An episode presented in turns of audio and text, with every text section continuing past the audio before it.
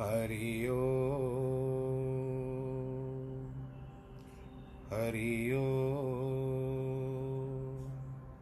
हरि ओ गुरुर्ब्रह्मा, गुरुर्विष्णु, गुरुर्देवो महेश्वरः। गुरुर्साक्षात् परब्रह्म। तस्मै श्रीगुरवे नमः। विघ्नेश्वराय वरदाय, सुरप्रियाय लम्बोदराय सकलाय जगद्दिताय नागाननाय श्रुत्यज्ञविभूषिताय गौरीसुताय, गणनाथ, नमो नमस्ते। नाम वसामि वैकुण्ठे योगिनां हृदयेन च। मद्भक्तां यत्र गायन्ति, तत्र तिष्ठामि नारद। जिस घर में हो आरती, चरण कमल चितलाय तहाँ हरि वासा करे, ज्योत अनंत जगा जहाँ भक्त कीर्तन करे, बहे प्रेम दरिया। तहाँ हरि श्रवण करे, सत्यलोक से आ। सब कुछ दीना आपने, भेंट करूँ क्या ना नमस्कार की भेंट लो, जोड़ू मैं दोनों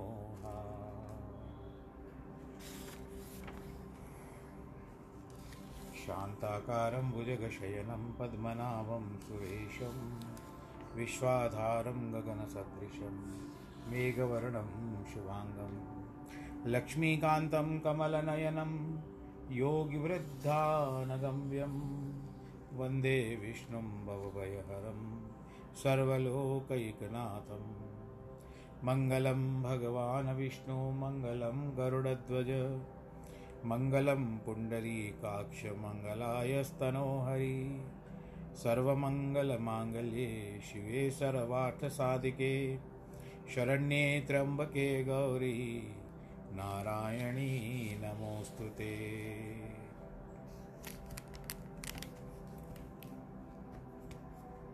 श्रीकृष्णगोविन्द हरे मुरारे, हे नाथ नारायण वासुदेव। श्रीकृष्ण गोविन्द, हरे मुरारे हे नाथ नारायण वासुदेव हे नाथ नारायण वासुदेव श्रीनाथ नारायण वासुदेव नारायणं नमस्कृत्यं नरं चैव नरोत्तमं। देवीं सरस्वतीं व्यास ततो जयमुदीरये। कृष्णाय वासुदेवाय हरये परमात्मने। प्रणतक्लेशनाशाय गोविन्दाय नमो नमः। ॐ नमो भगवते वासुदेवाय। बोलो श्री कृष्ण भगवान की जय। भगवान श्री कृष्ण के पावन चरण कमलों में प्रणाम करते हुए प्रिय भक्तजनों, आइए, फिर हम उसी दिशा पे आरंभ करें अपने पैर पैरों को, अपनी यात्रा को वहीं पर करें। जो लगभग अब थोड़े दिनों में अपने पड़ाव पर पहुँच जाएगी। बहुत सारे अनुभव भी देखने को मिले हैं। विचारधारा भी हो सकता है बदल गई हो। बस उस प्रभु की अनुकंपा के संरक्षण में रहे हम लोग यही भगवान जी से प्रार्थना है। अठारहवें श्लोक में है। अच्छा अठारहवें अध्याय में है। और तैतीसवा श्लोक है। धृत्या यया धार्यते, मन प्राणेन्द्रिय क्रिया योगेना व्यभिचारिण्या धृति सपार्थ सात्विक हे पार्थ, मैं आपको पहले भी वर्णन कर चुका हूँ। जो परमेश्वर के अर्थ को जानता है, उसको पार्थ कहते हैं। जिस अभिभ्रक या स्थिर धारण शक्ति से मनुष्य ध्यान योग्य द्वारा मन, प्राण, इंद्रियों की क्रियाओं को धारण करता है, इसके लिए वह धृति सात्विकी है। मन की स्थिरता के बिना सिर्फ़ धृति से ही मन, प्राण और इंद्रियों की क्रिया को वश करना कठिन है। धृति सर्वथा अटल और अचंचल हो, अर्थात जैसे मन समाधि में इष्ट देव में निरत रहता है, कदापि यहाँ वहाँ नहीं भटकता धृति को भी इतना ही स्थिर होना चाहिए। सात्विकी धृति दुख सुखों में से अप्रभावित, सदा एक समान रहती है। यदि हम अपने मन को संयमित कर पाए, इस प्रकार प्राण और इंद्रियों को बुराइयों की ओर न जाने जाने से रोकें, तब कहा जाएगा कि हमारी धृति सात्विकी है।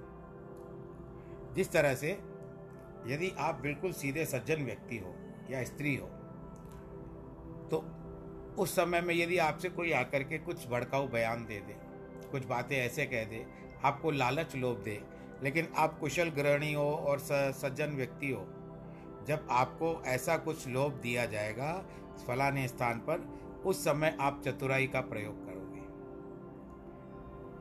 कि नहीं, ये तो अगर मैं इसमें जाऊँगी या जाऊँगा तो मैं फंस जाऊँगा। तो इस, इसी बातों को कहते हैं कि अपने स्थान को उस लालच में पढ़ने से, उस लोभ में पढ़ने से अपने आप को जो रोक ले। बुराइयों की ओर न जाने दे। योगी और भक्तों की जीवनियाँ पढ़ने पता चलता है कि उन्होंने अपने श्वासों को अपने वश में किया था। तभी वे अनन्य भक्ति और समाधि में निरत हो सकते थे। भगवान जी ने पाँचवें अध्याय में बताया है कि प्राण और अपान की गति से समान रखना आवश्यक है। प्राणों की संगति में ही सात्विक धैर्य प्राप्त हो सकता है। वह हो सकता है अजपा जाप, गायत्री मंत्र या राम नाम के जप से। प्राण स्थिर हुए तो इंद्रियाँ स्वतः शांत हो जाएगी। विषयों की ओर दौड़, मन नहीं दौड़ेगा। अब जिस तरह से लॉकडाउन था तो आप लोग चुपचाप बैठे थे। कोई गतिविधि नहीं थी। घर की गतिविधि को छोड़ दीजिए, आपको तो करना ही है वो तो। वो तो नियुक्ति है, वो तो ड्यूटी है आपकी। परंतु फिर भी आप सब और से निराश होकर के, यानी आनंद के साथ घर में बैठे हुए थे, न किसी से लेना, न देना, मगन रहना, आनंद के साथ बैठे थे। और उसी लॉकडाउन ने ये भगवत गीता आरंभ करवाई है। आप तक पहुँचने का एक माध्यम बनवा दिया।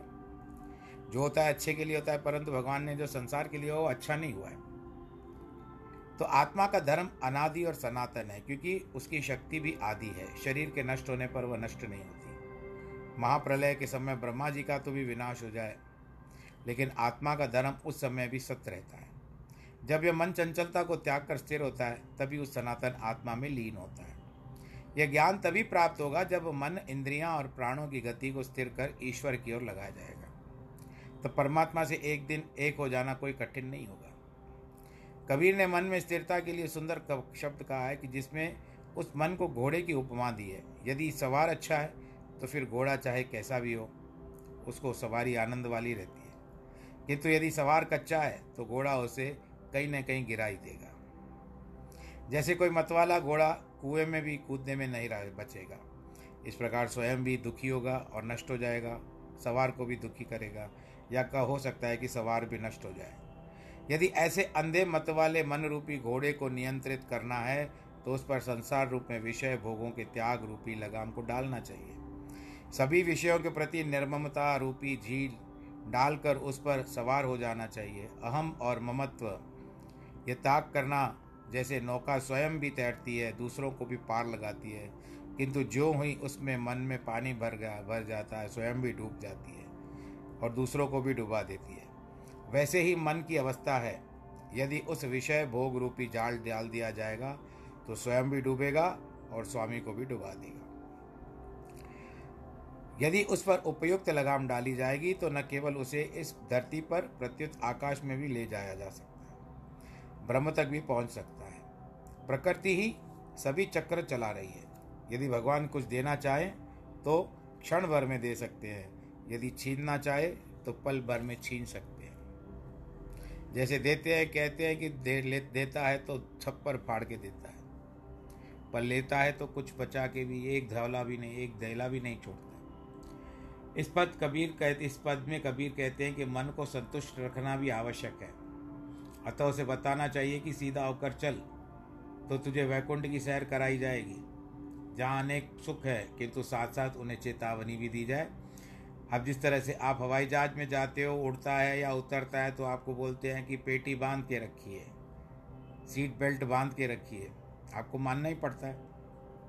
क्योंकि आप जानते हो कि ये बांधने से क्या होगा, मेरी यात्रा थोड़ी सी आसान हो जाएगी। कोई घटना हो सकती है अगर आप नहीं बाँध सकते हो तो। और यहाँ तक कि जो परिचारक या परिचारिकाएँ होते हैं, जिसको आप लोग एयरोस्टेस कहते हो, परिचारिकाएँ जो होती है, उनको भी जब हवाई जहाज़ उतरता है या चढ़ता है तो उनको भी कह दिया जाता है कि तुम अपने अपने स्थान पे बैठ जाओ। तो यही सारी बातें होती हैं। आपकी यात्रा शुभ हो, ऐसा कहा जाता है। परंतु आपको वो सीट बेल्ट बांधनी पड़ेगी। विवेक के अनुसार उस पर सवारी की जाए, पाँव सहज रूपी रकाबों पर रखे जाएँ, अर्थात जो सहज स्वाभाविक हो उस पर संतुष्ट रहना चाहिए। फिर उस घोड़े को वैकुंठ की सैर कराई जाए, क्योंकि हम भगवान के हो गए तो फिर वो हमसे दूर नहीं है। तो मन के घोड़े को नियंत्रण करना चाहिए। भगवान ने स्पष्ट रूप से कहा है कि जो तू मेरा ही रहेगा तो सब जग तेरा हो जाएगा। मैं बार बार मुझे ये भी आता है बाहर याद कहता हूँ कई बार प्रसन्न कर चुके हैं इसमें कि जा पर कृपा, राम की हो ता पर कृपा करे सब कोई। भगवान ने संपूर्ण त्रिभुवन का राज्य देने को तैयार बैठे। केवल हमें ही उस पद का पात्रता प्राप्त करने की आवश्यकता है। अन्यथा संसार के सर्वोत्कृष्ट पदार्थ भी हमें प्रतिष्ठा या सुख प्रदान नहीं कर सकेंगे। यया तू धर्म कामार्थ धारियंते अर्जुन प्रसंग के प्रसंगे फलकांक्षी धृति सपार्थ राजसी। परंतु हे प्रथापुत्र अर्जुन, फल की इच्छा धारण करने वाला मनुष्य, जिस धारणा शक्ति के द्वारा अत्यंत आसक्ति से धर्म, अर्थ और काम को धारण करता है, वह धारण शक्ति राजसी है। यदि कोई तन, मन और धन से शुभ कर्म करते हुए अपने कर्तव्य का पालन करता हो, परंतु उनमें फल की कामना करता हो, तब कहा जाएगा कि उसमें यथेष्ट धैर्य धारण नहीं है। अर्थात वह विश्वास नहीं है, फल स्वतः परमेश्वर देने वाला है। वह तो अंतर्यामी है, प्रत्येक के मन, वाणी और शरीर से किए गए कर्मों को देखता है। प्रत्येक का फल अवश्य देता है। वह धैर्य की दुर्बलता, राजसी स्वभाव वालों का लक्षण लक्षण है। राजसिक धरती मजदूरी का सा भाव है। अमुक परिश्रम दिया जाता है, इतनी मजदूरी तुमको मिलेगी। तथा उसका फल तत्काल मिल जाए। भगवान राम ने जब सीता और लक्ष्मण के साथ साथ वन गमन करते समय गंगा पार की तो केवट ने मजदूरी नहीं ली, धैर्य धारण किया। भगवान उसका फल स्वतः देंगे और इस संसार सागर से पार कराएँगे। यह धैर्य सात्विक था जब भगवान ने उसे मजदूर के रूप में सीता जी की अंगूठी उतरवा कर दी तो भगवान के चरणों में गिर पड़ा। कहता है, स्वामी, मैं यह नहीं लूँगा। रामचंद्र ने कहा, यह तो तेरा व्यवसाय है मजदूरी ले ले। वह बोला, स्वामी, एक हम दोनों का व्यवसाय, यानी काम एक ही है। एक दूसरे से हम मजदूरी नहीं लेते। नाई सियो न नाई नाई सो न नाई लेत, धोबी से न धोबी लेत दे के मजूरी मोहे नाथ, जात से न बिगाड़ी है मेरे घाट आए नाथ पार मैंने उतार दियो जब तोरे घाट आऊँ, मैं तो नाथ मोहे पार उतारिए। हम दोनों एक ही व्यापार, एक ही एक ही व्यवसाय के व्यक्ति हैं। तो अपना व्यवसाय जो बिरादरी होती है, उसको ना बिगाड़िए। मैं सांसारिक रूप में पार कराता हूँ और आप परलौकिक रूप में पार कराते हो। आप मेरे पास आए, ये मेरा सौभाग्य, मैंने आपको पार कराया। परंतु आखिर ये जीवन तो समाप्त होगा। ये इस तुच्छ शरीर को छोड़ करके मैं जब आऊँगा तो आप मुझे भव सागर से पार करा दीजिएगा। बोलो, सियावर रामचंद्र की ऐसी बातों का विचार यदि उसमें सात्विक धैर्य न होता तो ऐसी बातें क्यों करता? कहता ना, अरे, अंगूठी मिल रही है, सोने की अंगूठी। लेके ले कर सकता था। तत्काल मजूरी ले लेता। एक सच्चा संत नदी में प्रतिदिन स्नान करता था। एक दिन स्नान करते करते नदी के प्रवाह में बहते हुए एक सेब को उसने खा लिया। परंतु तत्काल मन में विचार आया, अरे मन, यह फल तो पराया था। तुझे न किसी ने दिया, न क्यों खाया? तत्काल जिस दिशा से बाहर गए, बहकर आया था, उस दिशा की ओर बढ़ा। वहाँ पर उपवन देख करके उस मालिक से क्षमा याचना करने लगा। वह बोला, अब तो मेरे उद्यान में मेरा नहीं, मेरे जमाई का है। मैंने उसे दहेज में दे दिया है। उसी से क्षमा याचना करो। जमाई के घर पहुँच गाँव पहुँच पूछा, वही जाकर तो घर में उसकी स्त्री बैठी हुई थी? उसे क्षमा मांगती बोली, उद्यान तो मेरे पति का है और वो इस समय यहाँ पर नहीं है। किसी काम से पेशावर गया है।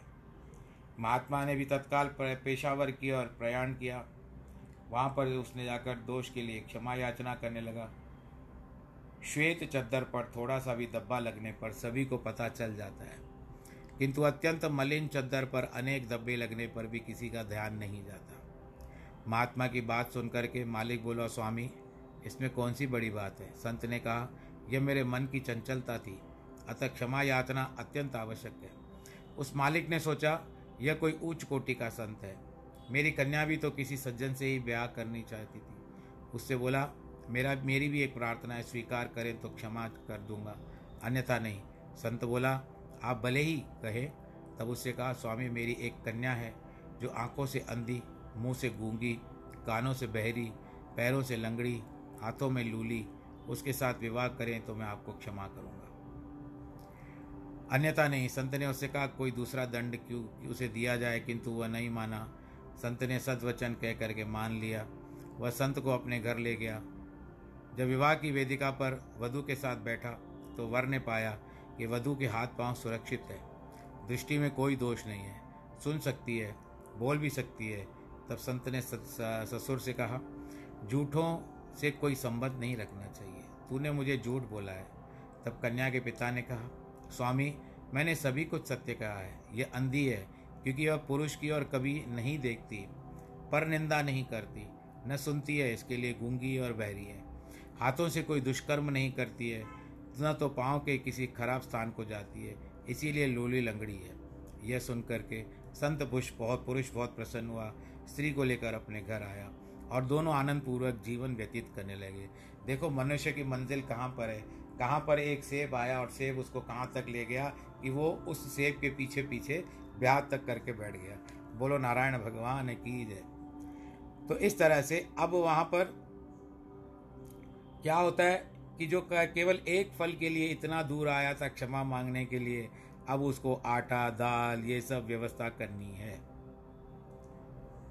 अब उसमें क्या होता है? एक दिन सज्जन अपने घर से कुछ अधिक आटा, दाल, चावल आदि लाया तो पत्नी से कहा, इसमें इतना कल के लिए रख दो। पहले तो वह एक दिन के लिए ये सभी कुछ लाता था। यह सुनकर उसकी स्त्री रोने लगी। महात्मा ने पूछा, सौभाग्यवती, तू रोती क्यों है? पत्नी बोली, स्वामी, मैं पिता से बोली थी कि मेरा विवाह किसी महात्मा से कराना। तो पति ने कहा, ऐसा क्यों कह दिया? वह बोली, आ, स्वामी, आपने परमेश्वर पर विश्वास रखना छोड़ दिया है। और आप कल की चिंता में हो। आप क्यों चिंता करते हो? कल का काम कल पर छोड़ दीजिए। प्रभु ने आज का दिन अच्छा गुजारा, रात अच्छी कट गई, कल सुबह उठे तो कल देख लेते। तब संत बहुत प्रसन्न हुआ, अपने को भाग्यवान समझने लगा, जो ऐसी पत्नी उसको प्राप्त हुई। आकाशवाणी हुई, महात्मन यह शुभ कर्म का फल है, जो तूने धैर्य पूर्वक अपने लिए, अपराध के लिए, क्षमा मांगने के लिए तूने धैर्य धारण किया था। ऐसी भाग्यवती और धर्मात्मा, अर्धांगनी, तुझे कभी अगर तू ऐसा ना होता तो ऐसी पत्नी भी तुझे प्राप्त नहीं होती। यया स्वप्नम भयम शोकम विषादम मदम एवच न विमुंचंती दुर्मेधा धृति स पार्थ तामसी। हे पार्थ दुष्ट बुद्धि वाले व्यक्ति, जिससे भय, चिंता और दुख को न अभिमान या उन्मत्तता को भी नहीं छोड़ता अर्थात धारण किए रहता है, वह धृति जो होती है, तामसी होती है। तामसी धृति वाला व्यक्ति आवश्यकता से अधिक सोता है। निद्रा में भी अनेक स्वप्न देखता है। मन में सदा भय और शोक संजो करके रखता थोड़ी थोड़ी देर के बाद उसको डर लगता है। प्रसन्नता करके मन में टिकती नहीं है उसकी, फिसल जाती है। वह लापरवाह होकर के मनमाने कर्म करता है। सदैव अहंकार और अभिमान से पूर्ण रहता है। वह इन बातों को कभी छोड़ नहीं सकता। उसकी यह धारणा शक्ति तामसी कहलाती है। मनुष्य को अपना व्यवहार ऐसा रखना चाहिए, न तो आलस्य करे, न अपने शरीर को व्यर्थ में कष्ट दे। अर्थात अत्यल अत्यल्प निद्रा करे, सात्विक स्वभाव वाले व्यक्ति का प्रातःकाल कभी नहीं सोते, न बिस्तर पर। लेटे आलस्य भी करते हैं। वह आलस्य न धर्म और अनुसार योग्य है और न स्वास्थ्य के लिए लाभदायक है। गुरुजन ने कहा कि अमृत वेला में उठकर नाम स्मरण करना चाहिए। रात दिन परमेश्वर की आराधना करनी चाहिए। फिर कोई भी दुख नहीं होगा। उपाधियाँ भी, विपत्तियाँ भी सब दूर हो जाएगी। जालांदे उठ नाम जप निसर बासर दराद करा तुझे न व्यापे नानक भी बिठे उपाध आलस्य में समय गंवाने से बहुत समय वालों, सोने वालों का मन और धारणा शक्ति दुर्बल हो जाती हैं। वे थोड़े संकट में घबरा जाते हैं। नामदेव में सात्विकी धैर्य था। एक बार रात्रि को बड़ी दूर तक कुएँ से पानी भरने के लिए जाना पड़ा, जहाँ पर एक भयानक भूत रहता था। भूत ने उसे डराने की पूरी चेष्टा की तो भी भयभीत न हुआ। उसमें भी अपने इष्ट देव का दर्शन किया। बोला, हे स्वामी, आज ये भयंकर रूप किसके लिए धारण किया है? उसे केशव समझ करके नमस्कार किया। कहा प्रभु, आपके अनेक रूप हैं। आपका ये तो रूप आज मैं पहली बार देख रहा हूँ। नामदेव कृष्ण का पुजारी था, अतः उसे उस भूत में भी कृष्ण का दर्शन हुआ, क्योंकि उसने निश्चय सात्विक था। उसका निश्चय सात्विक था। वह मानता था कि हर जीव या पदार्थ कृष्ण का ही स्वरूप है। दूसरे तो उस कुएँ में रात्रि को जब भी जाते तो पिट करके आते थे। तामस धैर्य वालों का मन कितना भी दुर्बल होता है, उसके लिए एक नीचे दृष्टांत बताते। एक महात्मा पर्यटन करने यात्रा करते करते एक गाँव में पहुँचे। छोटे छोटे गाँवों से बाहर प्राय महात्माओं के लिए कुटिया होती है। वह भी उनमें से एक कुटिया में जाकर के रहने लगा। लोग उसे, उसके उपदेश श्रवण और दर्शन के लिए आते रहते थे। मन में से एक सुंदर उनमें से उनमें से एक सुंदर युवक भी था। वह बड़े चाव से आता, परंतु चाकरी तो बड़ी कठिन थी और रात्रि को भी अवकाश मिलता, तब वह रात्रि को भी संत के दर्शन हेतु आता। ऐसे व्यक्ति विरले ही होते हैं, जिनकी आयु छोटी हो, देह सुंदर हो और परमेश्वर और संतों से मिलने के लिए बड़ा मन में प्रेम हो। रात को संत के पास आते उसे गहन वन यानी घने जंगल में और कब्रस्तान से हो, होकर आना पड़ता था। उसे बड़ा डर भी लगता था। एक बार उसने महात्मा से कहा आपके पास आते समय मुझे पथ में एक भूत सदा डराया करता है। महात्मा ने सोचा यह तामस धरती का परिणाम है। अतः उससे कहा यह मंत्र है इसको जाप करते हुए वहाँ से गुजरना। और जब घर से निकलो तो दोनों हाथ कालिक से भरकर निकलना, यानी काले कर लेना। रास्ते में जब भूत सामने आए तो ये दोनों हाथ उसके मुँह पर फिरा देना। मानव का मन ही संपूर्ण संसार का रचना करता है। वह कभी भी वो अपने आप को चक्रवर्ती सम्राट सम्राट समझता है तो कभी भिक्षुक मान लेता है। यह सभी मन की कल्पना है। अन्यथा ब्रह्म को छोड़कर दूसरी ओर है नहीं। यदि मन इसे समझ ले कि तो आनंद ही आनंद है। वह युवक दूसरी रात्रि को भी जब उत्पत्ति से आ रहा था तो भूत को देखकर मंत्रोच्चारण किया और अब उसके मुख पर अपने हाथों से कालिक को मल दिया। फिर आकर कहा, महात्मा के पास पहुँचा पूछा, बताया, वह भूत आज भी मिला था और मैंने अपने दोनों हाथों से उसके मुख पर कालिक फूक दी, मंत्र पाठ भी किया। महात्मा ने उसे आईना देखकर कहा, अपने मुख को देखो। तब उसने पाया कि उसके मुख, उसका मुख ही काला हो गया है। महात्मा ने समझाया, यह भूत और नहीं, तेरा ही मन है। तेरा सारा भय तेरे मन का ही है, कल्पना है। अर्थात जैसा विचार जाएगा, विचार मन में वैसे ही होगा हर समय परमात्मा का चिंतन करता है तो स्वयं परमात्मा हो जाता है। सात्विक बुद्धि वाला व्यक्ति सर्वदा सात्विक विचार करता है, सात्विक ध्यान रखता है, सात्विक निश्चय करेगा तो धरती भी सात्विक ही होगी। एक बार सात आठ जन रात्रि को देर से परस्पर वार्तालाप कर रहे थे, तब किसी ने कहा, जो व्यक्ति इस समय शमशान में जाकर कील ठोकेगा, उसे साहस ही माना जाएगा। एक व्यक्ति धीरज बांधकर चला, किंतु सात्विक धैर्य तो था नहीं, वह जल्दी जल्दी कील ठोकने लगा। तब सा, वो साथ ही साथ भय के कारण चारों ओर देखने भी लगा। इसी हड़बड़ी में उसकी छाती का छोर कीले में कीले में अटक गया। उठा तो धोती छूट नहीं रही थी। इसी कारण हृदय पर आघात हुआ। उसकी हृदय की गति रुक गई। मरण को प्राप्त हुआ। वास्तव में उसे किसी भूत ने नहीं पकड़ा था। यह तो मन के डर का परिणाम था। तामस धैर्य वाला अकारण सभी से डरता है और सदा ही शोक, संतप्त और चिंताग्रस्त रहता है। कहते हैं ना, जैसे चोर होता है, वो देखता है कि सबको चोर समझता है। सुखम त्रिदानी त्रिविदाम त्रिविदम शृणते भरत शर्भ अभ्यासात रमते यत्र दुखांत च निगच्छति। यतत्तग्रे विषमेवं परिणामे मृतोपम तत्सुखम सात्विकम प्रोक्तमात्म बुद्धि प्रसाद हे भरतवंशियों में श्रेष्ठ, अब तीन प्रकार के सुख को मुझसे सुन। जिसमें जिस सुख में भजन, ध्यान, सेवा आदि है, अभ्यास से रमन करता है, दुखों के अंत को प्राप्त हो जाता है, ऐसा सुख है वह है आरंभ में। तो विषयों में समान होता है, किंतु परिणाम में अमृत के समान होता है। अतः परमात्मा विषयक बुद्धि की कृपा से उत्पन्न होने वाले उस सुख को सात्विक सुख कैसे कहा जाता है?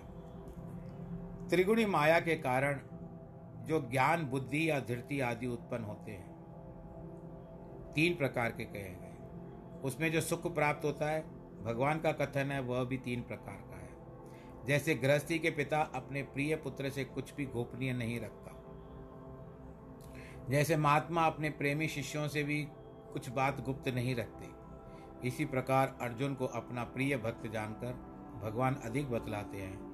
सुखों में भी तीन प्रकार वर्णन करते हैं। प्रत्येक सुख की अभिलाषा करता है। ज्ञानवान, अज्ञानी, धर्मात्मा, पापी, पक्षी, पशु, प्रत्येक सुख चाहता है। जिन्हें बड़े बड़े दिव्य भोग मिले हैं उन्हें भी अखंड सुख की चाहना रहती है।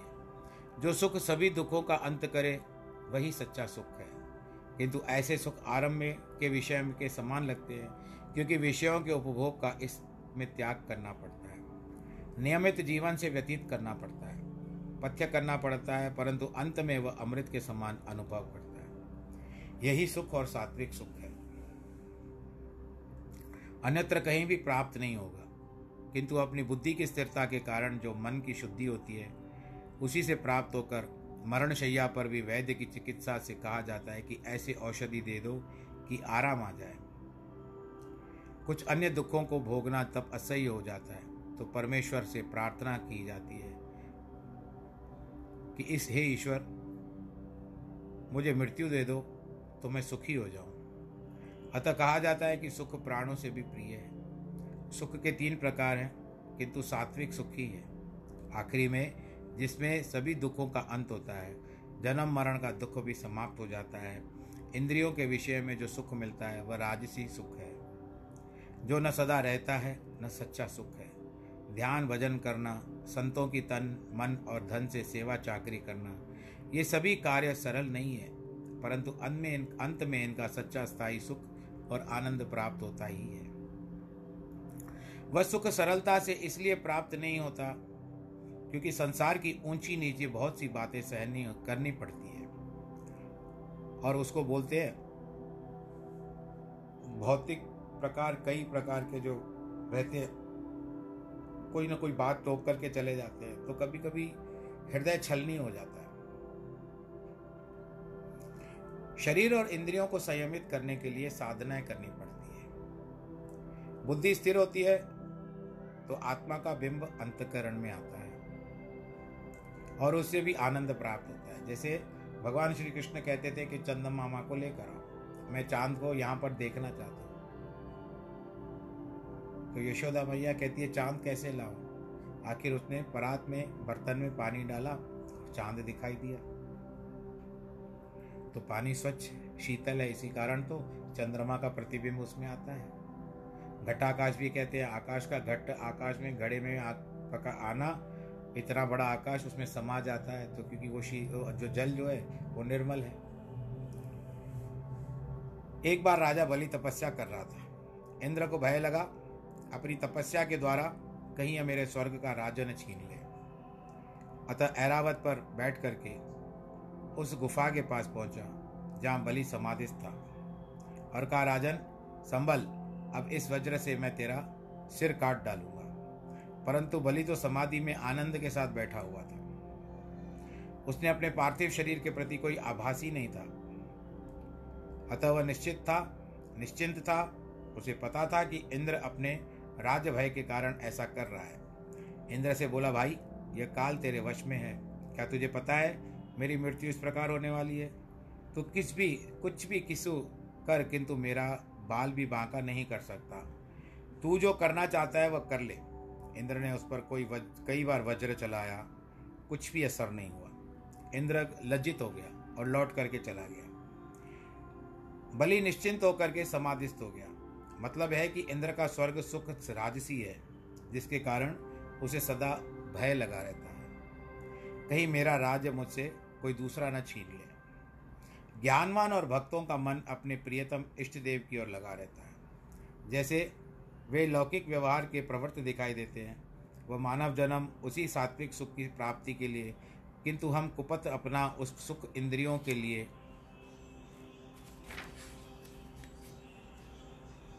विषयों के उपभोग में ढूंढ रहे थे ढूंढते रहते हैं। अच्छा लगता है। जिससे हाथ में कुछ भी नहीं आता, हमारी मूल प्रकृति तो ब्रह्मानंद प्राप्त करने की है। परंतु हम उसके प्रतिकूल विषय सुख सुख के पीछे भागते रहते हैं।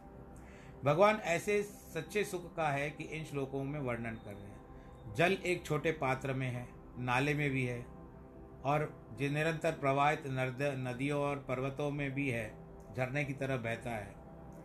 पात्र में तो थोड़ा है, उस पर शीतनोष्टा का शीघ्र प्रभाव पड़ता है। नाले का पानी ठंडा, ठंडी से इतना ठंडा नहीं होता। और न इतना गर्म होता है। पर यदि निरंतर प्रवाहित होता रहता है तो जल निर्मल हो जाता है, अन्यथा दूषित हो जाता है। अब जैसे आज ही मन में ऐसे विचार आ रहा था, नदियों के बारे में यहाँ पर उत्तर आया, कि जिस तरह से वर्षा होती है, चार महीने की, चौमासे की जो वर्षा होती है, वो नदियों का रूप धारण करती है, नदियों में समाहित हो जा, हो जाता है, एकत्र करते हैं। और जो रिजर्वायर्स हैं, बाँध बने हुए थे, वहाँ पर छोड़ते जाते हैं। और जो बात बहुत सारा पानी बच जाता है, उसको समुद्र में डाल देते हैं। तो ये सरकार ने नियतियाँ बना के रखी है। अब वो निरंतर बहता रहता है। और हम एक वर्ष तक उसका सेवन करते रहते हैं। जल कब आया, उस नदी में कब मिला, किस नदी का जल किस नदी में आया किस नदी का बाँध का जल इस सरोवर में, इस सरोवर में आया, उस सरोवर से इस सरोवर में आया। तो ऐसे करते करते वो तो प्रवाहित होता रहता है। आपके घर के आने के बाद जब वो पात्र में बंद हो जाता है घड़े में भर जाता है, तब वो एक स्थान पा लेता है। नहीं तो बहता ही रहता है। नल भी खोलोगे तो पानी बहेगा ही ना। बहता ही जाएगा जब तक उसको बंद ना करो। जब आप पात्र में भर लेते हो और आपको पता है कि अब यह जल हमारे भाग्य में आया है, इसको पीना है तो आप उसको उपयुक्त, जैसे आजकल के हम लोग फ़िल्टर कर लेते हैं, या एक्वागार्ड कर लेते हैं, या जो कहते हैं कि आरओ कर लेते हैं, उसको और शुद्ध करके पीते हैं, कि जिस तरह से हमको स्वास्थ्य के अनुकूल हो, ये सारी बातें हम विचार करके करते हैं। पर यदि आपने आरओ भी कर दिया तो कितने दिन तक? मिनरल पानी भी बाज़ार में मिलता है, बोतलें मिलती है तो उसमें भी लिखा रहता है कि छः महीने तक ये जल आप ले सकते हो और छः महीने के भीतर भीतर इसका प्रयोग कर लीजिए।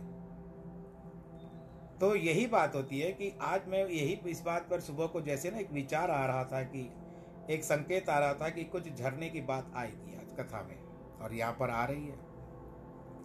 मन में ये धारणा थी कि मैं कहूँगा, पर भगवान जी ने स्वयं रास्ता बता दिया। तो झरने के पानी जो बहते रहते हैं, नदी बहती रहती है, कितने वो आप एक वर्ष तक पीते हो ना, कहाँ से आया, किस तरह से आया, क्या कभी आपने देखा कि ये बूंद कहाँ पर गिरी थी? जो चावल का अन्न आपके घर में आता है, चावल आते हैं आपके घर में तो आपको पता है कि अन्न कहाँ से आया? आपने तो दुकानदार को कहा। दुकानदार ने आपसे, आपके घर पहुँचाया या आप वहाँ से लेकर आए? पर जो आपके घर में अन्न अन्न आया, वो किसके मुख में जाएगा आपको पता है? नहीं पता है। पर जब कहते हैं, खाने खाने खाने पे, दाने दाने पे लिखा है, खाने वाले का नाम, और ऐसे भी संत कहते हैं कि बूंद बूंद पे लिखा है, पीने वाले का नाम। तो इस तरह से जो प्रवाहित होता रहता है जल, वो कभी खराब नहीं होता। सांसारिक विषयों के सुख उनके छोटे पात्र में जलवत है, जो सूखने में देर नहीं करते। गर्मी, सर्दी, रूपी सुख दुख प्रदान करते रहते हैं। भगवत भजन करना नाले के पानी के समान है। यदि भजन करते रहे तो आनंद है, किंतु रुक जाए तो समाप्त, किंतु आत्म सुख अगाध है। जैसे पर्वतीय नदी का ती नीर, हमारे अंतकरण में सदा आत्मज्योति प्रज्वलित रहती है, किंतु हम ऐसी अक्षय निधि को पाकर भी अपने आप को कंगाल समझते हैं, कोई अपने निधि को तालों में बंद रखे, उससे कोई उपयोग न करते हुए, उसमें से सुख ग्रहण न करे। हम अपने अपने आप को मूर्ख मानते हैं, परंतु हम तो परमेश्वर से प्राप्त अमूल्य निधि पाकर भी उसे खेलते नहीं उससे आनंद ग्रहण नहीं करते। अपने जन्म जन्मांतरों के दुख पापों को मिटाते नहीं हैं तो तब हम से बढ़कर मूर्ख और कौन हो सकता है? विषेन्द्रिय संयोग तातग्रे मृतोपम, परिणामे विषवम सुख तत्सुखम राजसम स्मृतम। विषय और इंद्रियों के संयोग से जो सुख होता है, वह पहले भोगते समय अमृत के समान मधुर प्रतीत होता है, किंतु उसका परिणाम विषय के विष के समान होता है, दुखप्रद होता है, इसीलिए सुख राजस कहा जाता है। प्रत्येक विषय सुख, पापों और डर से मिश्रित है। तिल जितने सुख के पर्वत के समान दुख छिपा रहता है। एक तिल। विषय सुख से विषयों के प्रति ममता उत्पन्न होती है, जो जन्म मरण के चक्कर में भटका कर छल कपट करवाती है। केवल इतना ही नहीं, बल्कि वह ममता शारीरिक, बल, बौद्धिक शक्ति के आत्मिक साथ से विनाश होती है। राजा भर्तरी ने अपने वैराग्य शतक में विषयों से उत्पन्न दुख रोगों का बड़ा ही उत्कृष्ट वर्णन किया है। वह कहता है कि इंद्रियों के विषय भोग बड़े ही दुखप्रद है। उनका त्याग कल्याण के मार्ग पर चलना चाहिए। अपने मन से कहता है निर्लज नीच मन, तूने इंद्रिय विषयों का सुख लूट लिया है, उनसे दुख भी पाया है। इसलिए अब शांत हो जा, उस और मत जा।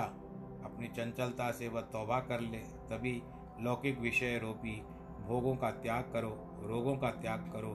मुक्ति देने वाला तो वैराग्य ही है उसे धारण कर। अष्टावक्र मुनि ने भी राजा जनक को ऐसा ही उपदेश दिया। गुरु नानक ने भी कहा, जैते रस शरीर, जैते रस शरीर के, तेते उपजे दुख। नानक सच्चे नाम बिना किस थी बुक क्षण भंगुर विषय सुख के आज कोई भी तृप्त नहीं हुआ है। जितना अधिक सुख नहीं प्राप्त होता है, उतना ही अधिक तृष्णा बढ़ती जाती है। जैसे अग्नि में घी डाला जाए तो अग्नि और प्रज्वलित होती है। विषय सुख बाहर से बहुत अच्छा लगता है। और अंत में उसका जो परिणाम आता है वो बहुत बुरा होता है। इसीलिए पहले धन चाहने करने की इच्छा करता है, बहुत पैसे हो जाता है तो अब उसको कैसे रखूँ? कहाँ पर रखूँ? वो छुपाता फिरता है। नहीं तो धन के लिए तरसता रहता है और भगवान जी की कृपा हो जाती है। तो उसके बाद अब इतना सारा धन आ जाता है कि उस धन को छिपा करके रखना होता है कि कहीं कोई चोर न लूट जाए, कहीं कोई मुझे धोखा न दे जाए, इसको तिजोरी में रखूँ ज़मीन में दबा करके रखूँ या कहाँ पर रखूँ, इस तरह का विचार करते रहता है, फिर नींद नहीं आती है। पहले ही नींद नहीं आई, पहले भग, भटकता था धन के लिए, धन को पाने के लिए, अब भटक रहा है उसका मन, धन को छुपाने के लिए। बोलो, नारायण व्या प्रभु देखो कैसी लीला है प्रभु की। तो धन आने के लिए खुशी होती है थोड़ी देर के लिए। कितनी देर देखेगा वो धन को?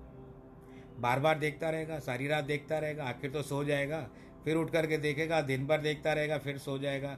ये तो खिलौने की तरह, जैसे बच्चे को नया खिलौना ला के दो तो थोड़ी देर के लिए प्रसन्न होता है और बड़ा आनंद के साथ खेलता रहता है। उसको कुछ अच्छी वस्तु अच्छी नहीं लगती। और अंत में क्या होता है, वह उससे इतना थक जाता है कि अब उसको फिर से नया खिलौना चाहिए। तो ऐसे ही संसार का नियम है कि हम एक वस्तु से निकलते नहीं हैं, दूसरी वस्तु में भाग जाते हैं। और उसके कारण अंत में फिर कोई ना कोई दुख उसे छेड़ ही लेते हैं। और बड़े कहते हैं, हम तो पहले ही तुमको कहते थे कि इन सब का जितना हो सके त्याग करो, परंतु तुम मोह, माया, लालच में पड़ गए। ऐसा करते हुए हमारा जीवन भी बीत रहा है। पर मैं यही चाहूँगा कि आप सबका जीवन भी अच्छा बीते, सुखमय बीते और आनंददायक बीते। पर कोरोना में ये बातें मत भूलना कि सैनिटाइज़र का ज़रूर प्रयोग करें और उसके बाद मास्क ज़रूर लगाएँ। और सोशल डिस्टेंस मेंटेन करें। ईश्वर आपको और आपके परिवार को सुरक्षित रखे। जिनके जन्मदिन है या परिवार के, उनको बधाई बधाई। जिनके वैवाहिक वर्षगांठ है या परिवार के किसी भी सदस्य की, उनको भी बधाई। सर्वे भवंतु सुखिन सर्वे संतु निरामया, सर्वे भद्राणी पश्यंतु माँ कश्चित दुख भाग भवेद नमो नारायण।